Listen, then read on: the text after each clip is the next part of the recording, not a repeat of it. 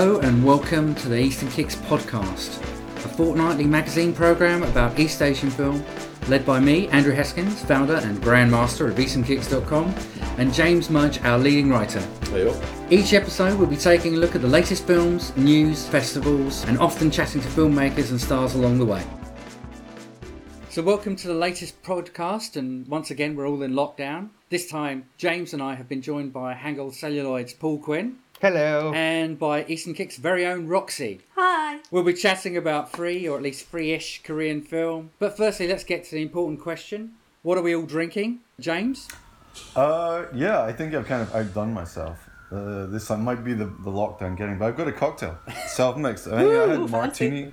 Last time it was martini. Now it's some bastard mix of um, co- coconut milk, uh, four shots four shots of white rum, and one shot of whiskey. Sort of shaken up, shaken up in a cocktail shaker over ice, and it, it just tastes of cocktail, a cocktail like some kind of coconut mixture. So it's gonna go very very quick. Nice. I've got, got a nice whiskey chaser on the side, and after this, I'll switch up to drinking whiskey mac probably. Well, that's that's good to know. It sounds like an awful lot of effort, you know, rather than it's, just opening a bottle of something. But, but it's, up to you. If it was fan, if it was fancy or well done, it might be. So you're you're picturing something with, you know, which actually looks nice and everything, and which is very professional looking. It, it's it's unfortunately not, but it, it'll do the job. Well, as long as, it, as long as it hits the button. You need some of those little cocktail umbrellas. Exactly, I've got yeah, nothing like do. that, man. How about yourself? Uh, I am on uh, Deep End, another Howling Hops. Oh, what's the oh seven point four then? It's a strong one. Yeah, it's it's not the strongest. I've still got a can of that well shot in the cupboard, which is thirteen percent. That's, that's t- truly is Tip Man's beer. It is, it is. How about you, Paul? I'm afraid um, it's a long story. I am on Posh Cordial, simply because last night I opened what I thought would be a single bottle of Shiraz, and mm. I hit that line where you think another half bottle's a really good idea. And by the end of no. the evening, at three o'clock this morning, I was so pissed I crawled to bed. I feel awful, and I, I'm I'm trying to avoid my neighbours so I don't have to apologise for whatever okay. I did. So um, sorry, sorry to sorry to wuss out, but there's probably enough Shiraz in my system to still make it that I'm drinking it anyway. Yeah, you probably still are. You know, that's fair enough. Yeah. That's the percentage. How about you, Roxy? I am drinking juice. Yay! Fully sober. Woo!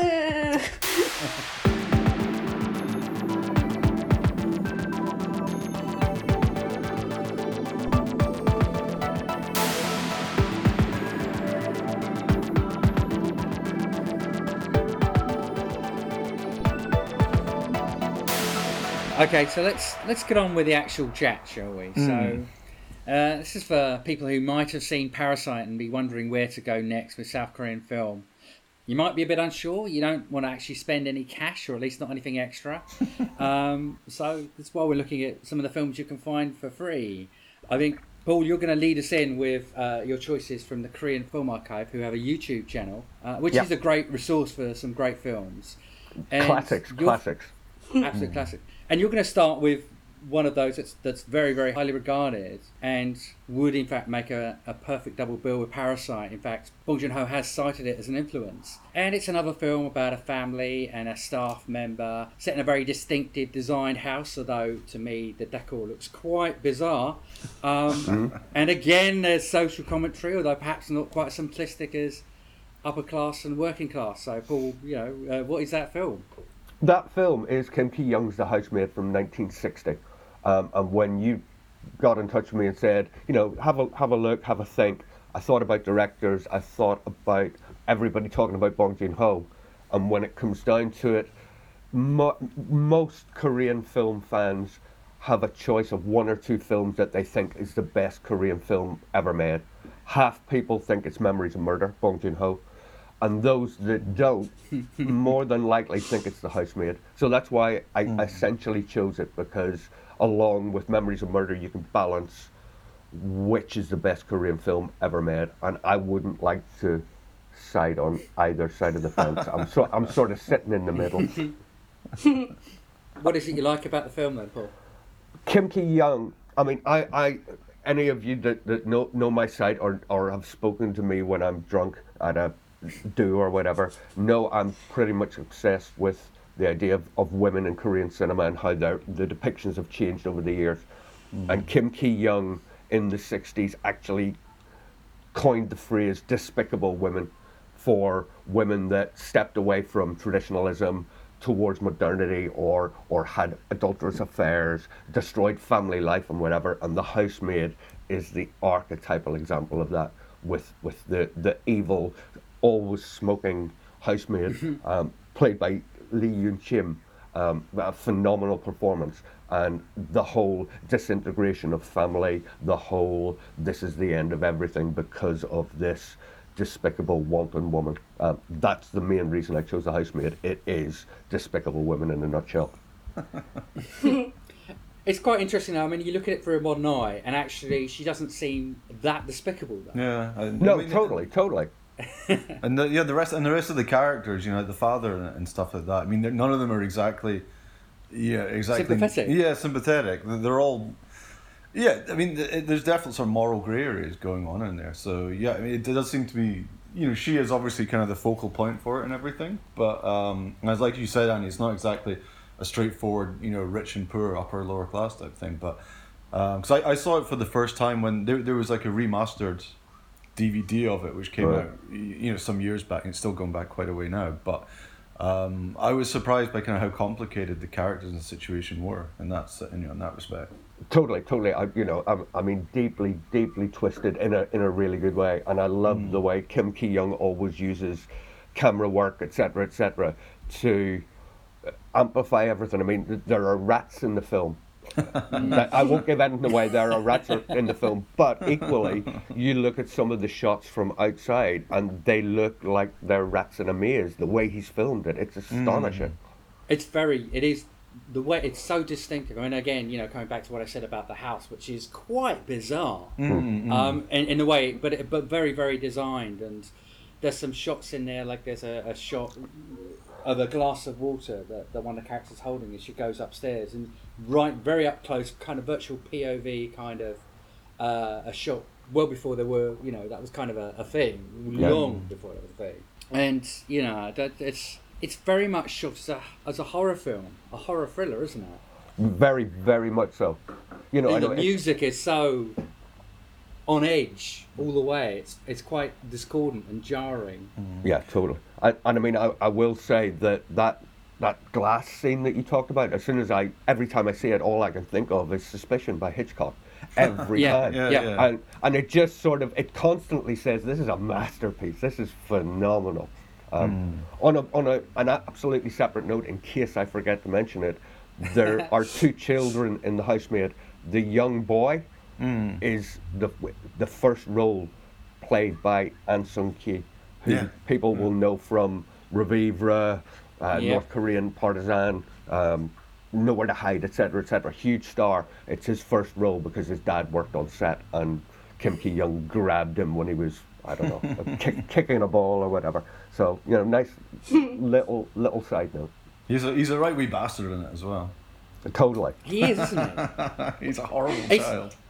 I mean, you know, going back to kind of the, the Hitchcock part of it, you know, it's it's quite interesting, you know, because I, I, I watched it and I thought about Suspicion as well. And then you mm. kind of think, you know, this comes out the same year as Psycho.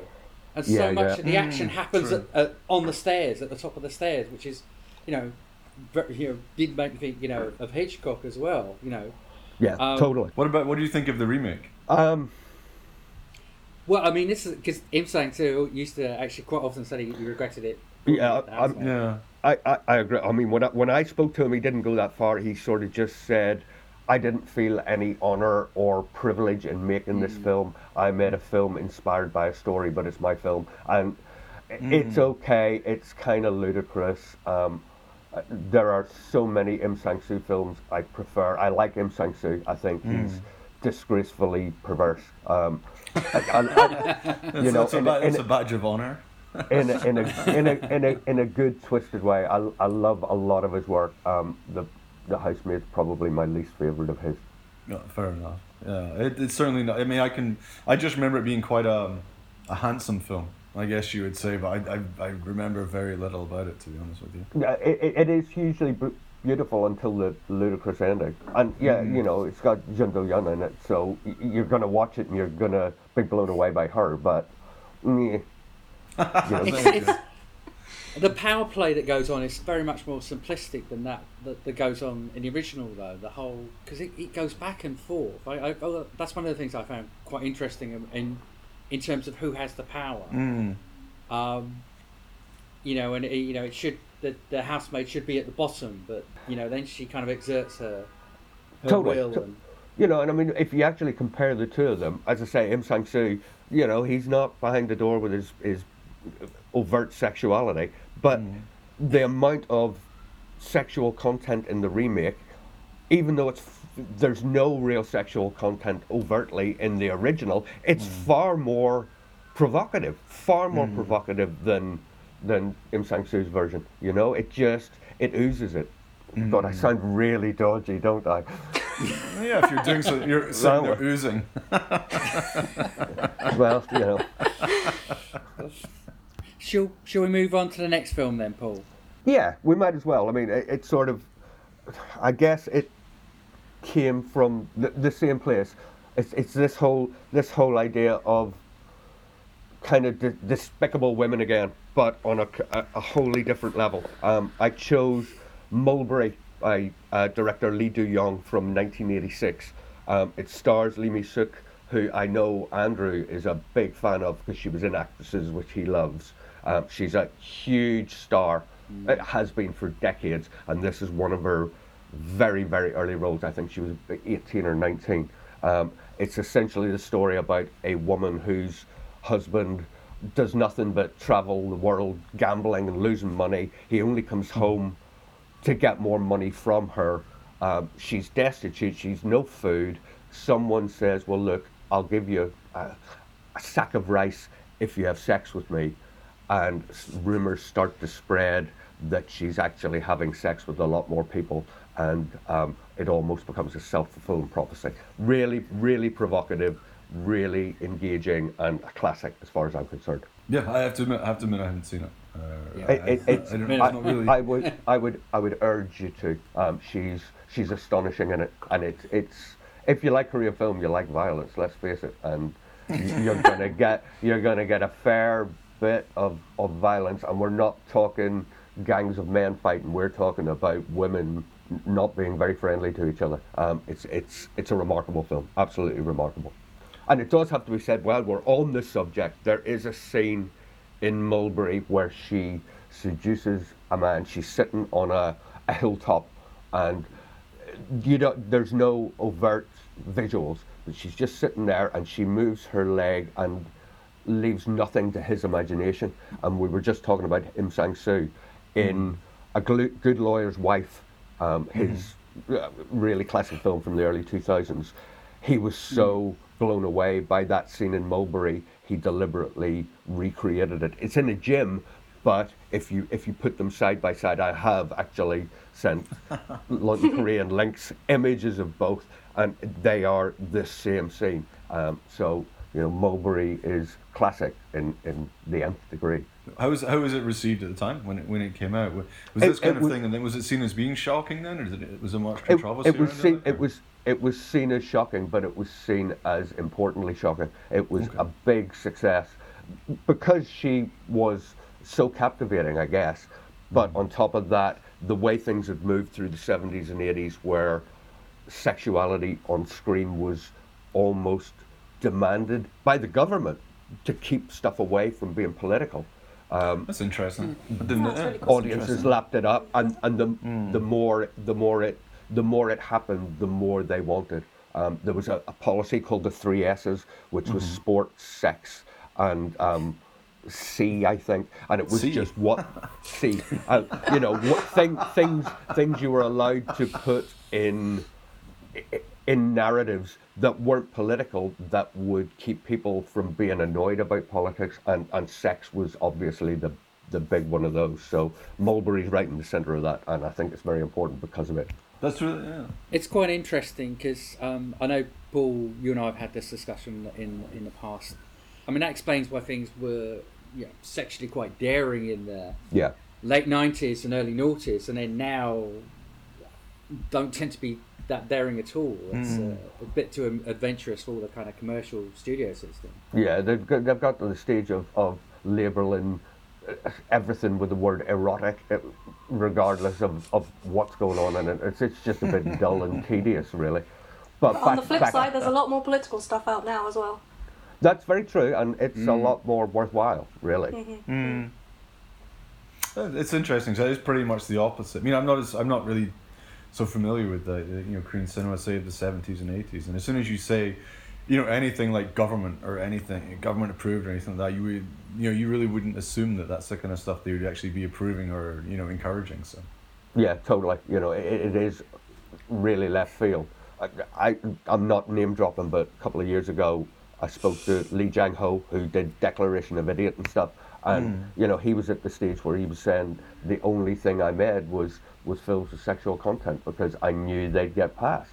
And when you con- when you consider how how diff- different that was from the sixties, when they could, you know, things were being banned left, right and centre. And then in the nineties, with things like Lies and Yellow Hair ultimately being banned because of naughty content. It's, mm. it's just a really weird period in the middle of everything. Yeah. Okay, so let's move on to your third... film, Paul? Um, I, I couldn't choose a film and not include Im Kwon-taek. Uh, hmm. He's he's one of the greatest directors in Korean cinema uh, ever. Uh, done over a hundred films. I always said that Lee Chang-dong was my favorite director until I saw Burning, and then I, I decided. I agree know, with you there. It, I, I it, agree it, as well. It, yeah. it, It was kind of unforgivable. Um, I love his earlier stuff, but if I had to choose one director, it would be Im Kwon-taek. And choosing one of his films that's on the archive, it wasn't easy, but I've gone with Seopyeonje um, mm. from nineteen ninety-three. And it's a story of a pansori singer, a male pansori singer, who goes around the country with his two children um, trying to make money from singing pansori, tra- traditional Korean music. Um, in a modern world, and it gets harder and harder for him. His son sods off, and he goes to some lengths to ensure that his daughter will become the best pansori singer in the world. Um, it's it's dark, it's twisted, it, it completely juxtaposes modernism with traditionalism and shows how modernism's pushing everything aside. It's, uh, it's, it's shocking, and it's absolutely astonishing. How does it kind of fit in with the rest of his films? It's very much what he does. You know, he's mm-hmm. always been some some character out of place. If you look at one of his very recent ones, Revivre, with Ahn Sung-ki again, about a, a middle-aged man who starts lusting after a young woman. You know, mm-hmm. he's a man that doesn't doesn't fit in the modern world. He's shown in traditional garb all the time, but he wants to be modern to get this modern girl. It's exactly the same idea as Seopyeonje, except Seopyeonje is the, the traditional who doesn't want to move to modern. So he, he constantly does this modern traditional thing. It's it's his sort of deal. You know, whether you, you look at, you know, Festival, uh, you know, Chiswazion, they're all about traditionalism within modernity that doesn't fit. So it's sort mm-hmm. of his it's sort of his thing, and he's incredible at it. Um, I, I can't recommend Seopyeonje enough. I really can't. out of out of the three I've mentioned, if I did give you an order, I'd say watch Seopyeonje, The Housemaid, and then finish off with Mulberry, even though they're in the wrong order. Fair enough. What we also said is, is just three quick mentions of other titles. So what have you got lined up for us, Paul? First off, um, from nineteen sixty-nine, Shin Sang-ok's uh, Thousand Years Old Fox. Um, Korean cinema has become obsessed with nine-tailed, nine-tailed foxes or gummy hoes, as is television. This was one of the first. It's from Shin Sang-ok, who uh, most famously was kidnapped by Kim Jong-il with his wife um, and made to make films in North Korea. You need something from him. I recommend this. It's a classic horror and one of the one of the things that set the scene for things to come. Next, from nineteen thirty-six, Sweet Dream. Um, this was the first Despicable Women film ever made, about a woman who uh, leaves her husband and child for the bright lights of, of modern life and uh, has an affair, and it all goes, shall we say, tits up. Um, it's the second oldest Korean film that still exists. The only other older one was from nineteen thirty-four, which was oh. Crossroads of Youth. So if you want to see where Korean film started, or near enough started, check that out. And the final one I've chosen is The Shower from nineteen seventy-nine by Ko Young-nam. The reason I chose that is The Shower is a classic story that's told, you know, taught in school still to this day. Um, it's about two, two young people who fall in love. Their parents are unhappy about it, and they have to try and find a way around it. And there is a, a classic scene where they get caught together in a, a rain shower, funnily enough. It's Korea, it rains. Um, hmm. And it has been copied in films such as the classic with Son Ye-jin from the early two thousands, and it's been parodied in My Sassy Girl. It's a hugely iconic idea of a scene, um, and The Shower, it may not be the most stunning story, it's very simple, but it's possibly one of the most beautiful Korean films I've ever seen. It's absolutely mm-hmm. astonishingly lovely. Um, so those are my other three, and I'll be quiet now. I always love hearing you talk about Korean cinema, Paul. It's always just, it's like I'm just listening to a teacher. Is, is, I mean that as oh, a compliment, by the way, because I'm a nerd. I feel like I've just been canned. No, no. And, I always not, love not, listening not to people who really know what they're talking about. That's what I mean. Like, and just it's always fascinating to hear you talk about Korean cinema. Some great recommendations, and they're all on the Korean Film Archive on the YouTube for absolutely free. Absolutely free. Lots to go to.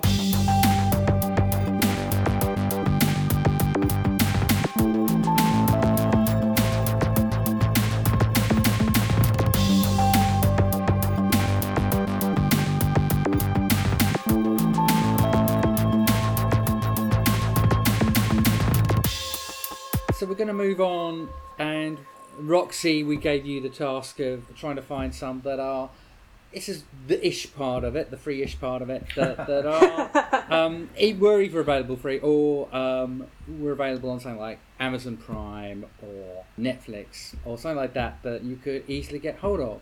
But I think it's worth here kind of talking about how what seems like an easy task. Absolutely. You would think. You would think.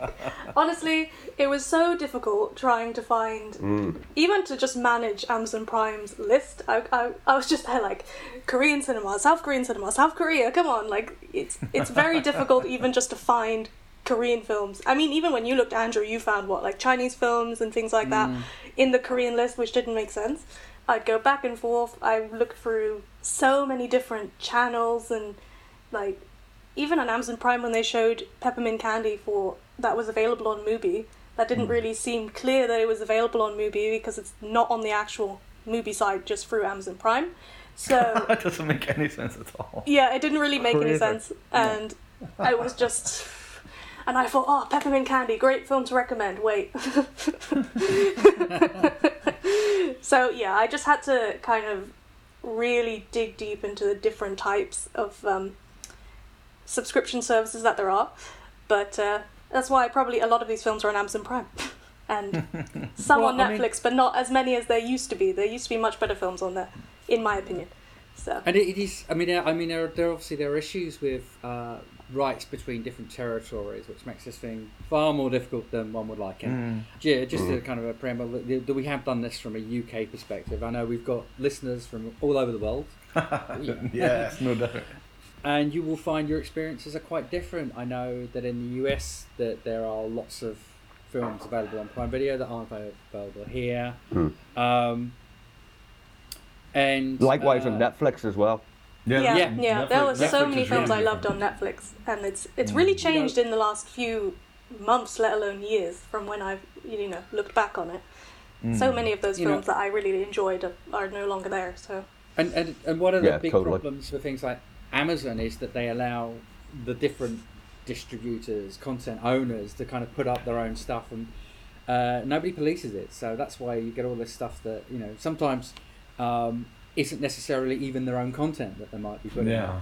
out. But, you know, even when it is, though, you will either through accident or just they might think, oh, well, uh, we've got a Chinese film, but let's, or we've got a Taiwanese film, but let's make, let's say it's Korean, because that's that that's got more mm. cachet.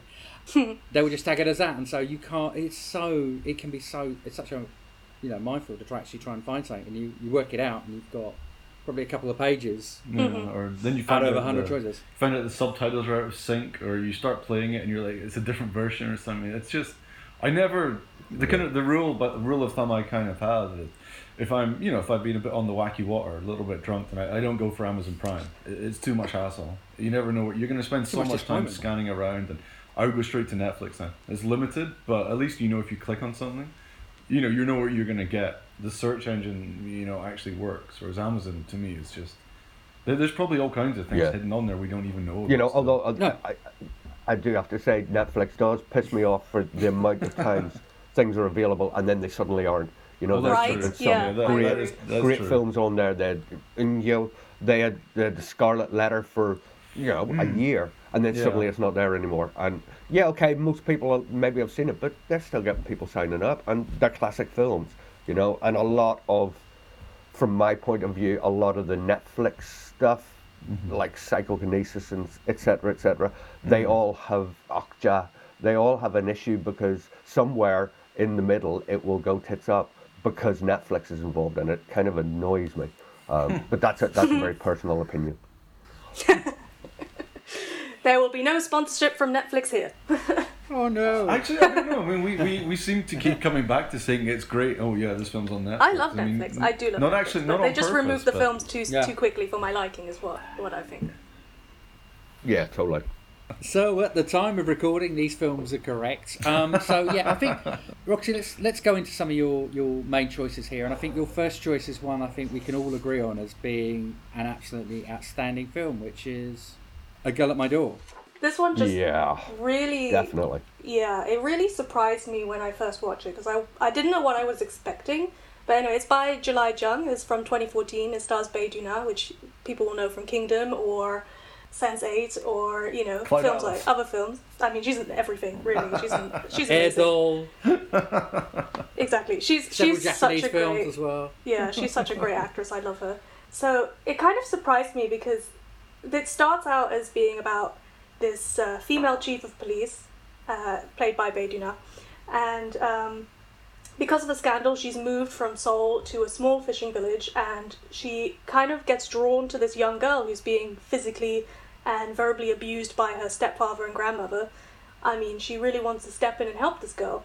And to begin with, you think, okay, you know, she needs to save this girl. She needs to really, really help her. But it kind of turns on its head and starts dealing with quite interesting issues like the L G B T Q plus community and how they're dealt with or how they're kind of received by the Korean community, who are, I personally feel wrongly, very traditionalist and backwards thinking in that they they don't really tend to accept, for the most part, the L G B T Q plus community. And you can really see that in A Girl at My Door because Bae Doona's character is a lesbian, and it's it's dealt with in a way that she just is a lesbian. It doesn't really define her, which is something that I like mm. that July Jung does in this film, because it's kind of just part of her. It's not, you know, it, it doesn't, you know, motivate her or isn't, it doesn't represent everything about her character. You know, she just happens to be gay. But uh, it's, what's interesting is the way people react to her being a lesbian, where they kind of feel like, oh, wait a second, you're taking care of this young girl. What does that mean? Like, oh, you're just abusing your, your power as a police officer to abuse her, this poor girl that's already being abused. Mm. And it's it's just fascinating, really, the way that it was approached, and I really just loved the the dynamic between Bae Doona and Kim Sae-ron, who plays the young girl. Um, they just were they worked so well together, and they're very sweet. And you kind of think this is a really innocent relationship. She's really just trying to help this this poor girl, but the way that the community twists it and turns it is is really really interesting.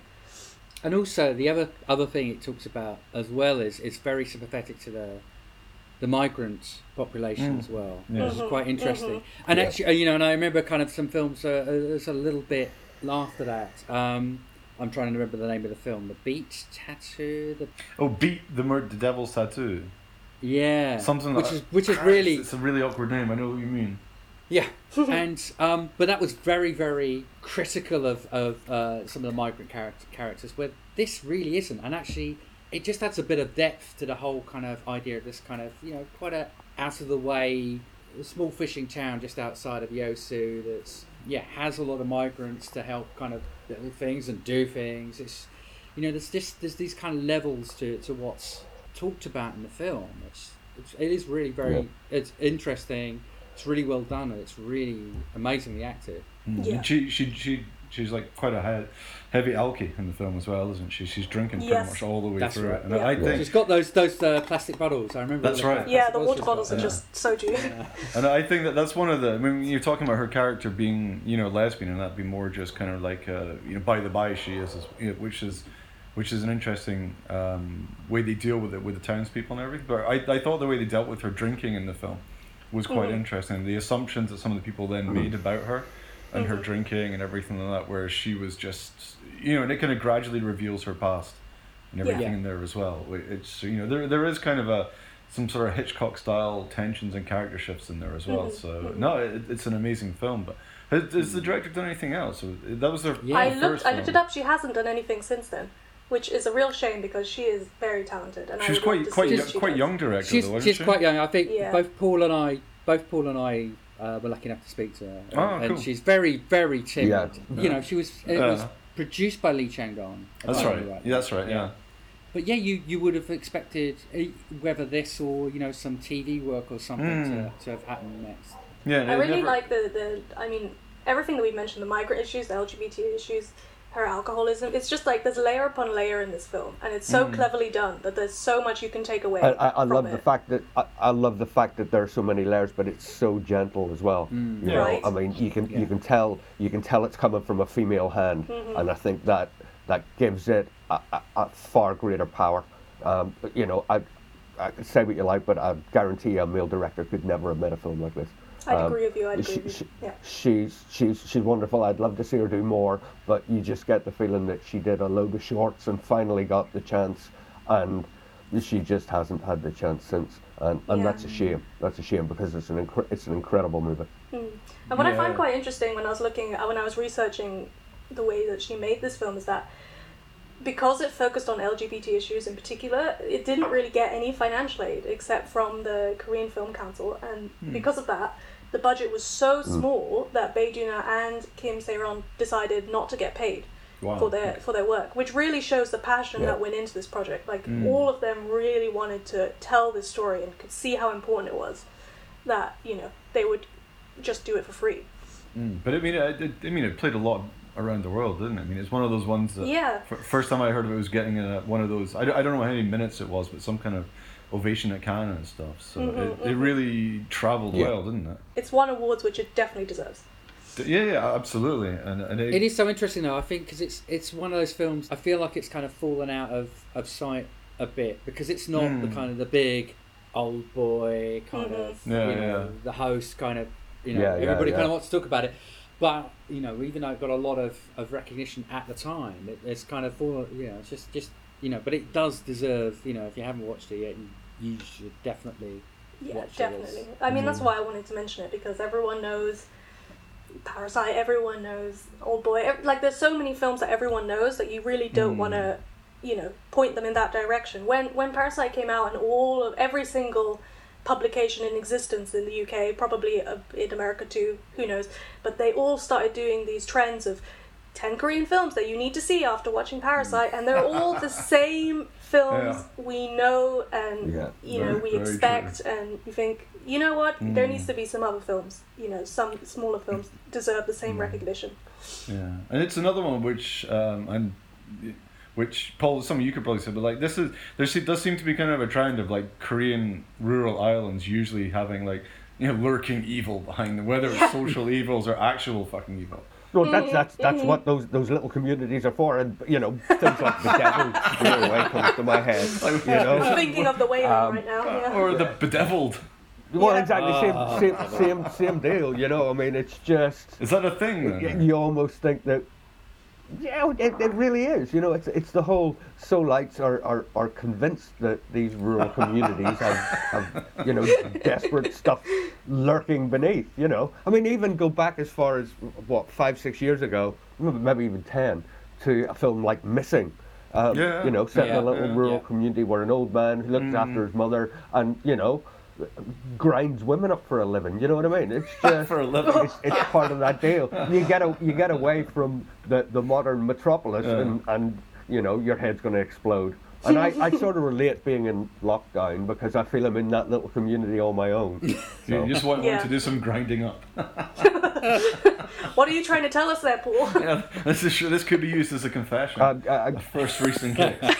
Well, yeah, yeah, my only defense is that I don't actually interact with people in person anymore, so I'm I'm innocent. Okay.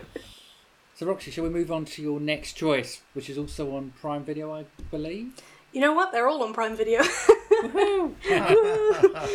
Once I figured out how to find the Korean films, suddenly the world opened up, and I was like, "Oh, there's so, there's some great films on here, actually." So um, hashtag sponsorship available. Yes. I should say this point. Sponsor us now, Amazon. Apart from the fact where we said it's terrible to find anything, but yeah, oh, fix your you fix can, your, you your search fix method, Heskins. And then that's fine. You know, fix it in the edit. Yeah, will fix it. Um, so uh, another film that I really love is uh, on Amazon Prime, of course. It's Battleship Island, mm. which uh, is by Ryoo Seung-wan and stars has such a great cast like Hwang Jung-min, So Ji-sub, Song Chong-ki, Lee Jung-hyun. They're all like everyone who's anyone is in this film. Really, I find so. Um, it's this epic historical drama that's set in the final years of World War Two, and it's on the eponymous Battleship Island, also known as Hashima Island, which is in Japan, and it kind of details the atrocities that Koreans faced from the Imperial Japanese Army and people like that, where they were they were basically herded to this island to be forced laborers in the mines and also comfort women. And you know, this is not an easy watch by any means, but it is so important. It is. You know, it's it's like when we have World War One movies here, World War Two movies here. Just, it's a way to kind of remember what happened, to see what happened.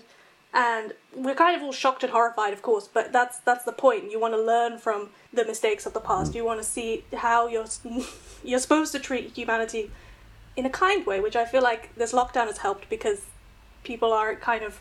Because we're all apart, everyone's trying to stay connected. And we're kind of learning to be kinder to each other, I find. Except for trolls on the internet. I'm calling you out. Anyway, apart from them. Uh, so, what I find is with Korean cinema, there's a lot of... At least in modern Korean cinema, Paul, you can correct me. The, uh, I find Never. That there's... But I find there's been quite a lot of uh, movies that are set during the Japanese occupation of Korea.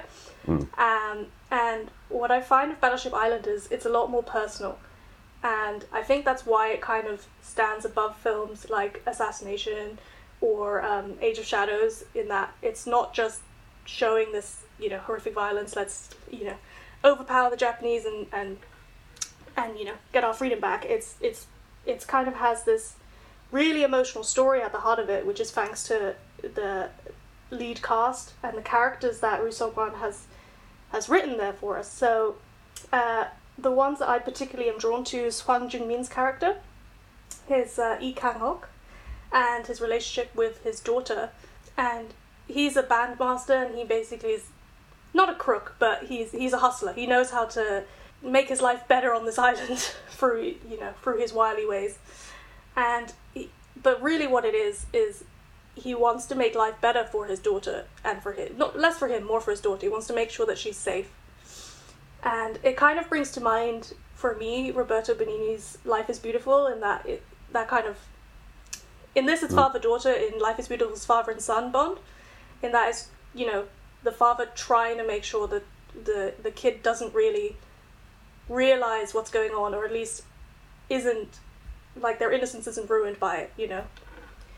So I find that this film, it just, they works, those two, Hwang Jung-min and Kim Soo-an is his daughter.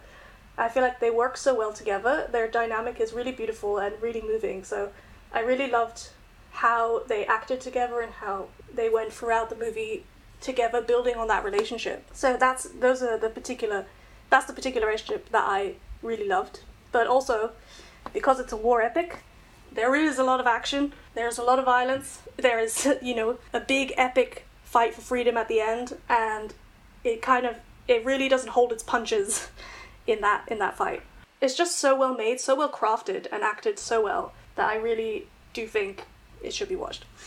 And something that's quite interesting about Hashima Island, so what I find, because I also love Japanese cinema, as everyone knows, and I've always been interested in Japanese history, but one thing that I found with Hashima Island, that I found quite shocking with Hashima Island, and really with a lot of World War Two, is that, you know, the Japanese government haven't actually acknowledged the things that they did. They kind of were saying, no, we didn't we didn't have forced labourers, no, we didn't have comfort women, and that's quite a, you know, subject of contention between the Korean and Japanese people, in a way, because, and you can see that in this film. I feel like Ryoo Seung-wan really makes it obvious his thoughts about the Japanese government in this in this film. And what's quite interesting is that Hashima Island is a UNESCO World Heritage Site right now, but uh, and it was only going to be a UNESCO World Heritage Site if they, you know, included details of the fact that these horrific things happened to Korean and Chinese workers. But they said they would do it, and then they got the UNESCO Heritage status, like mm, that's it, the status. Yeah, yeah, they yeah. got that, and then they went back on their word and said, "Oh no, this doesn't mean that they were forced laborers. You know, this didn't mean that any of this happened." And at the end of Battleship Island, Ryoo Seung-wan kind of, he acknowledges that this happened and that they're not actually, they still haven't said that they did these things. And it does have to be said, you've already said it, but, you know, it's Ryoo Seung-wan, the action kid of Korean cinema. So as well as your emotion, which it, there is a, a, a great deal of emotion, more than some of his other stuff, I feel. Mm-hmm. Um, yeah. There's also go- more. There's going to be action that's going to rip your head off, full stop. Yeah. But for me, for me, I agree. Hwang Jung-min and Kim Soo-an working together w- was the highlight of the film for me, and her performance especially. And you, you, yeah. you guys listening will probably recognize her as the young girl in Train to Busan. So mm. um, you know, she's she's gone on to be become a name, and uh, her performance for me. And her performance with Hwang Jung-min was just this, it made this a worthwhile thing, regardless of Ryoo Seung-wan, whose stuff I love anyway.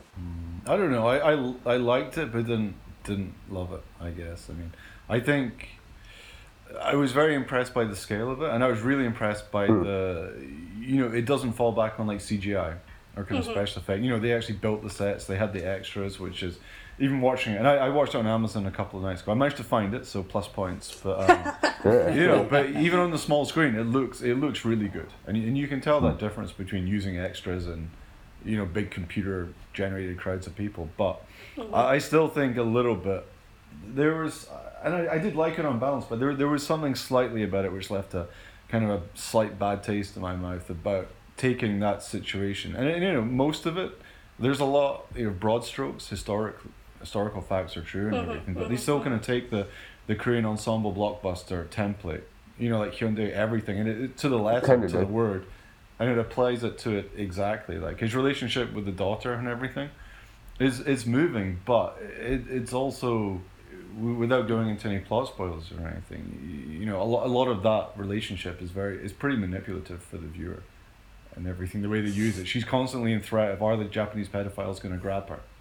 You know, uh, yeah. uh, you know, not going into too much. So it is, and I thought it doesn't make it a bad film at all. And if anything, for that kind of Korean blockbuster, in the same way I'd say for a Hollywood blockbuster, is definitely above average. It doesn't have the same level of kind of agreed, pointless agreed. melodrama, but compared to his other works, compared to stuff like The Unjust or even Veteran stuff, I thought it, it was a much more. Th- this was one of his, probably the only one of his films where I thought he's really gone down that sort of full-on Korean blockbuster popcorn kind of route. It doesn't it doesn't diminish the film, but I think it compared to I, I thought compared to his other films it would have a bit more of an edge mm-hmm. to it to it yeah. and, and and it's moving because of the, you know, the real life atrocities and everything like that, which, you know, obviously a Korean audience would be primed for and everything. Yeah. But you know, and and, you know, and that goes for the Japan anti-Japanese sentiment as well. You know, that's going to mm-hmm. hit Koreans a lot more than it hits yeah. us because because we may may feel it's even a little bit over the top in that respect. I, I don't know, I'd say that's one thing I'd say about it, again, without spoilers for it and everything, but it's pretty, he he's very good at kind of looking at the situation of the way um, some of the, you know, the, the Korean, shall we say, sympathizer characters are, yeah, the way yeah. they work, which is, you know, quite a major part of the film, which I thought was quite, to me, it didn't come out compared to some other films. It's like an anti-Japanese rant, right? I think he's actually very, no, that's you know, more even-handed than some people could have been, in a very good way. So I, I thought that was yeah. a very strong point of the film, to me. Yeah. I agree. That's one of the things that I liked about it. it it's yeah. not like a mad patriotism film in, mm-hmm. in the way some other ones could yeah. have been, which which is more powerful. But it's just the characters, you know, you, you have like the two or three main characters, and they all, they're a little bit sort of box-ticking roles.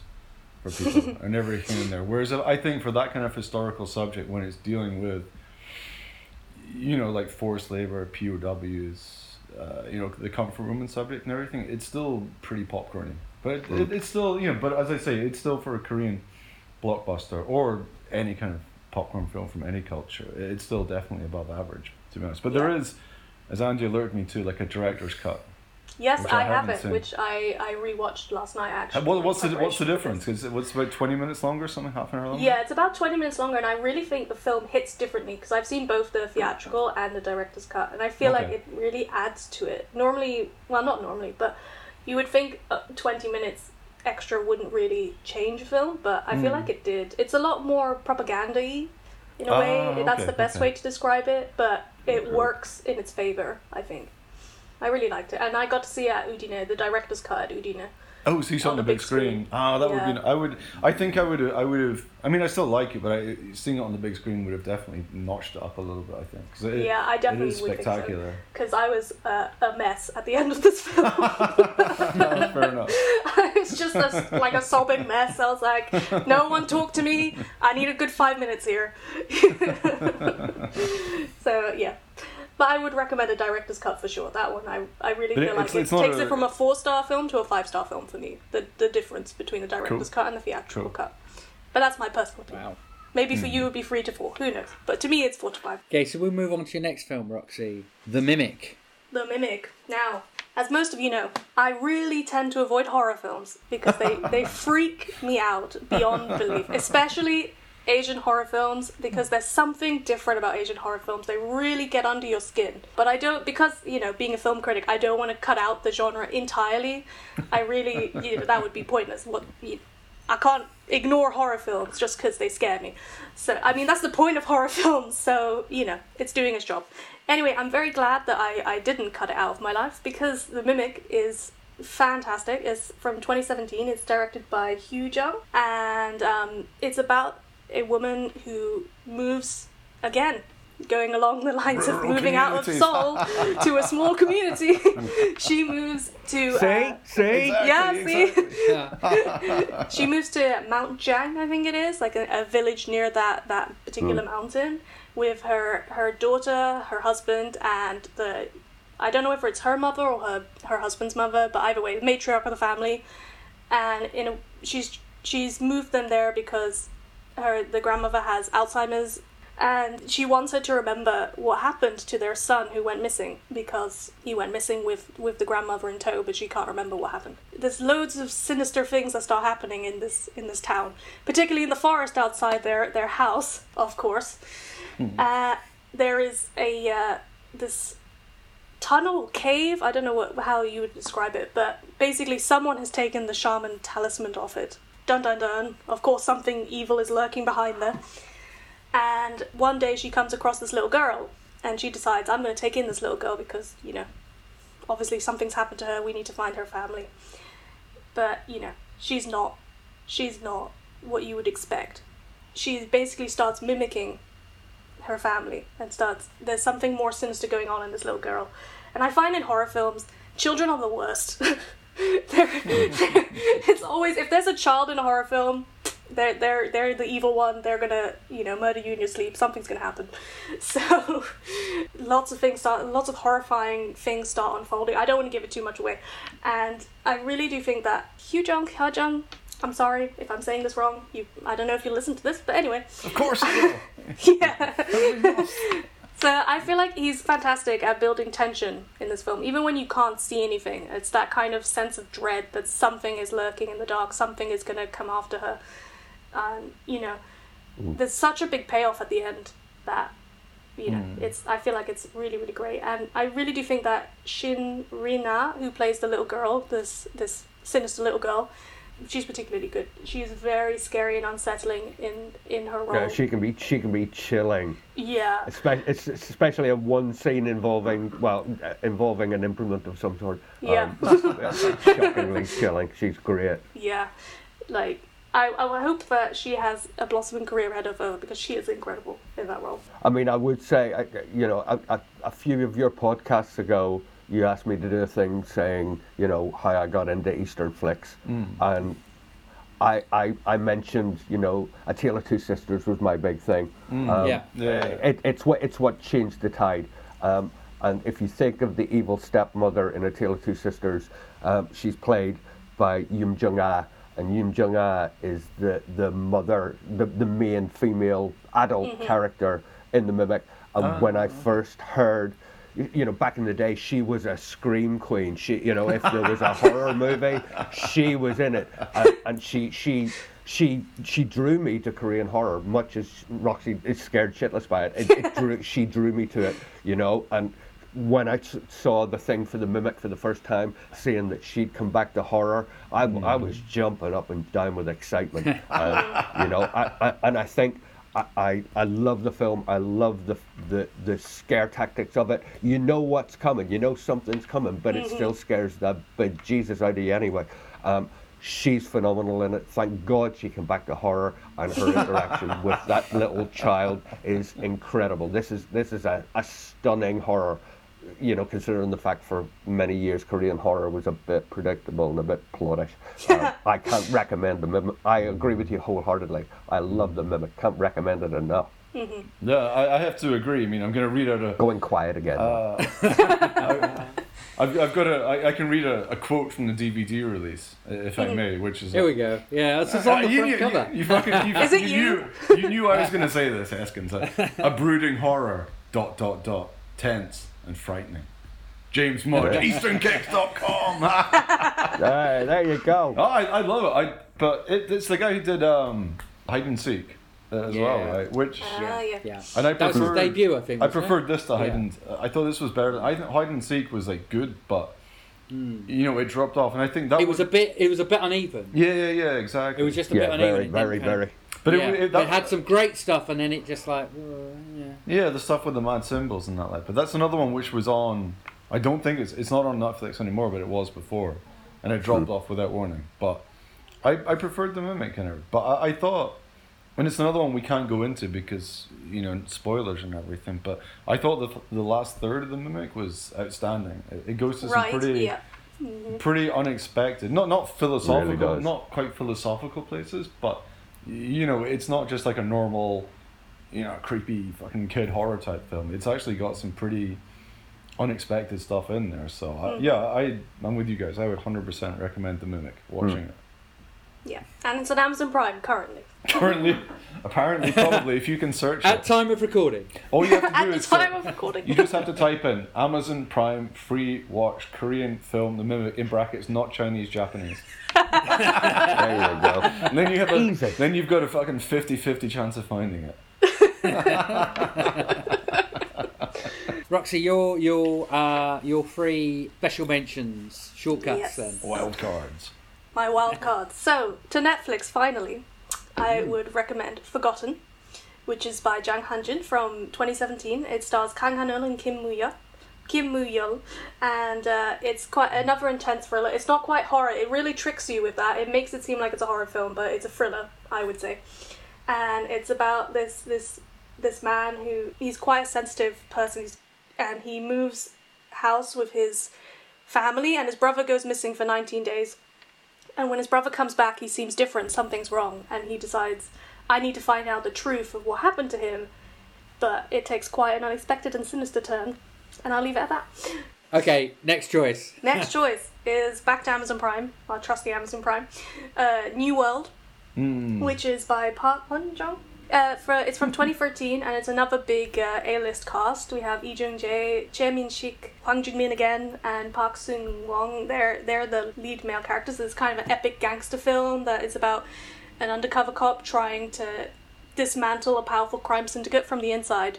And there's just twist after twist after twist, and it's it's got such an intricate plot and really brutal violence, so uh, it's it's really not one to miss. It's quite it's quite a fascinating film. Yeah, it's a great film. Uh, he, and he's one of those directors who I have to I kind of keep forgetting when I see a film that he actually, you know, he's actually done it. He's, like, done a um, work, he's worked on a lot, hasn't he? Yeah, yeah. And he, he, he's, he's kind of in the behind the scenes on. He was a screenplay. As a writer, script writer. Because he wrote lots of I Saw the, the Devil, right? And he did The Witch Part One, The Subversion, ah, which yeah, is no, which has yeah. recently disappeared from Amazon with its terrible subtitles anyway, so it's better not watching it. But um, which was a great film. But yeah, but yeah, I, I agree. New Road is an amazing film. It's one of those Korean gangster ones mm. which uh, it doesn't refresh the formula, but it does so much a better job than a lot of other ones do.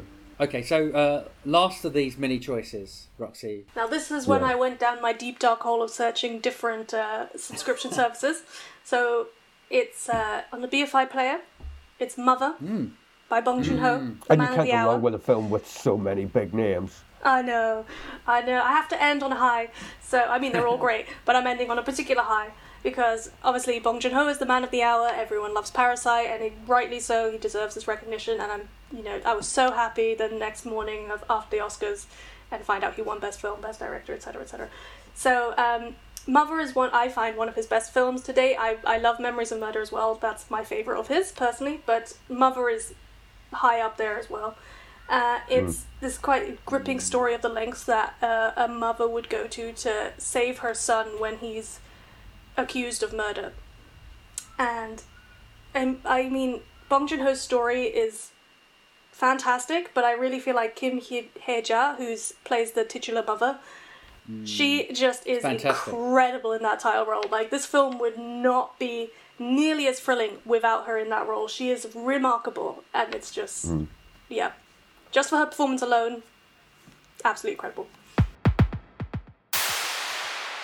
Okay, so James, we're gonna move on to yeah, some of your kind of random picks from, from, from, from what's left on Netflix and the, exactly. and the like. They're not, they're not too, they're not too random since there's not that many, to be honest. But um, Time to Hunt, I, I guess, which finally, after the legal wranglings and that, just kind of a, finally arrived on Netflix recently. So which. You know, I, I enjoyed you know, his, his film. Was it ten years since he did a Bleak Night? And it's not. Yeah. You know, it's a it's one of those films which it's kind of better than the sum of its parts, for me in a way. Visually, it's stunning. Wish I'd seen it on a big screen. Yeah. Uh, yeah. Some parts of the plot make absolutely no fucking sense at all. But it, it's you know they're they're so incompetent and useless, and they look like K-pop boy band guys, and they're going about their business, but. But then, it, but then, and, it, and it's weird because he kind of seems to flip between playing on that fact and making them stupid, uh, and mm. then the other time you're supposed to take them seriously. But then when you have the fella playing the villain, anytime he's on the screen, it's like, wow, that's gold. He, he's he's outstanding. He, he that's one of the best Korean characters I've seen for quite a while. In one of these films, like, and, uh, without saying what happens later in the film, the last third of it suddenly it goes from kind of middling in the middle to ramping up, really, really quickly. So it's far too long, but yeah. one hundred percent. I, I, I actually felt better. I actually felt better about it at the end than I did sort of halfway through. Exactly, exactly. Even though it, even though it is too long, um, so I think that the ending sort of works in its favor. Really, definitely. Apart, apart from the last five minutes, but yeah, it, it's yeah, okay, yeah, it, yeah. But it's still yeah. The, the last third with the set pieces, it's amazing. And uh, mm. I I, re- I did really like the way you kind of took that kind of mix of very. Sort of gritty, low budget indie stuff, and then still applied it to doing like what's you know sort of set in the future, no near future, kind of thing. Yeah. You know, th- there's none of the sort of usual stuff like a, a giant floating billboard and stuff. Oh wait, there might be, fl- shit. Sorry, there might be a floating billboard. But um, I'm trying. I'm trying to think. Um... sorry, I might have. Yeah. I might have just uh, scunnered myself, man. But either way, you know what I mean. There's not mad future trappings in it, and uh, what once. You know, it's kind of a heist film, uh, and it, it, but it looks like it's a fairly straightforward mm. film. But then, once the, the killer guy gets involved in it it, it, it kind of goes off the rails in a very good way. And if they just stuck to him, it would have been amazing. Yeah. If that had been like an hour and forty-five something, that that could have been a classic film. so, and it, but it's weird. It's another guy who physical impossibility in Korean cinema. Hmm. Almost. Almost. I was about to say, The Mimic is yeah. an hour and forty. You know. But it's definitely one, worth one of the rare ones, you know. I, I'm at yeah. the stage where I where I get Korean D V Ds. I look on the back to see how close they are to three hours. You know what I mean? Exactly. Uh, Moss exactly. immediately comes back to mind. Moss, the film that never ever ends. Oh, I like Moss. I, I, I, mean, I think Moss was one of the. I, I enjoyed it, but it, I mean that that community is so rural and it's so twisted. Well, and who's seen that before, eh? Um, you know, I, I, I really, I really enjoyed. I really, I did enjoy Moss, but I, like I, Moss. I had to go at it at three stages because it's just so damn long. Oh, I, I saw it in a cinema screening somewhere, and I, I was. It was one of those horrible occasions. I was trapped in the middle row, had a few beers first, and couldn't actually leave. Mm. So the tension was upping and upping and upping for me. Like, I need to go, but I can't. I need to go to the bathroom, but I can't. It's so great. It's a great film, and Wasp, but I... Totally. So that's it for this podcast. If you have any suggestions for favourite Korean films you think we should all be watching, then let us know on Facebook, Twitter, Instagram, Pinterest, or LinkedIn. And don't forget to subscribe to this podcast on Apple, Spotify, or Google. But for now, cheers. Ganbae! Ganbae! Uh, and stay healthy. Stay home.